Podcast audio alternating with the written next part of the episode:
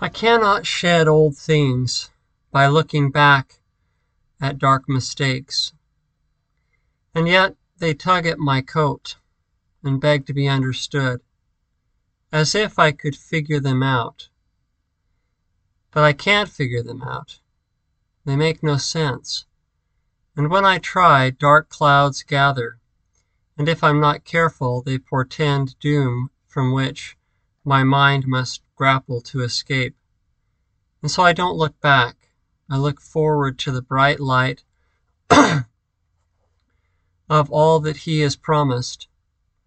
I step into the sunshine, and then into the sun, hot and scorching, and it burns away the old. But I do not notice, except in retrospect, that old things have fallen away.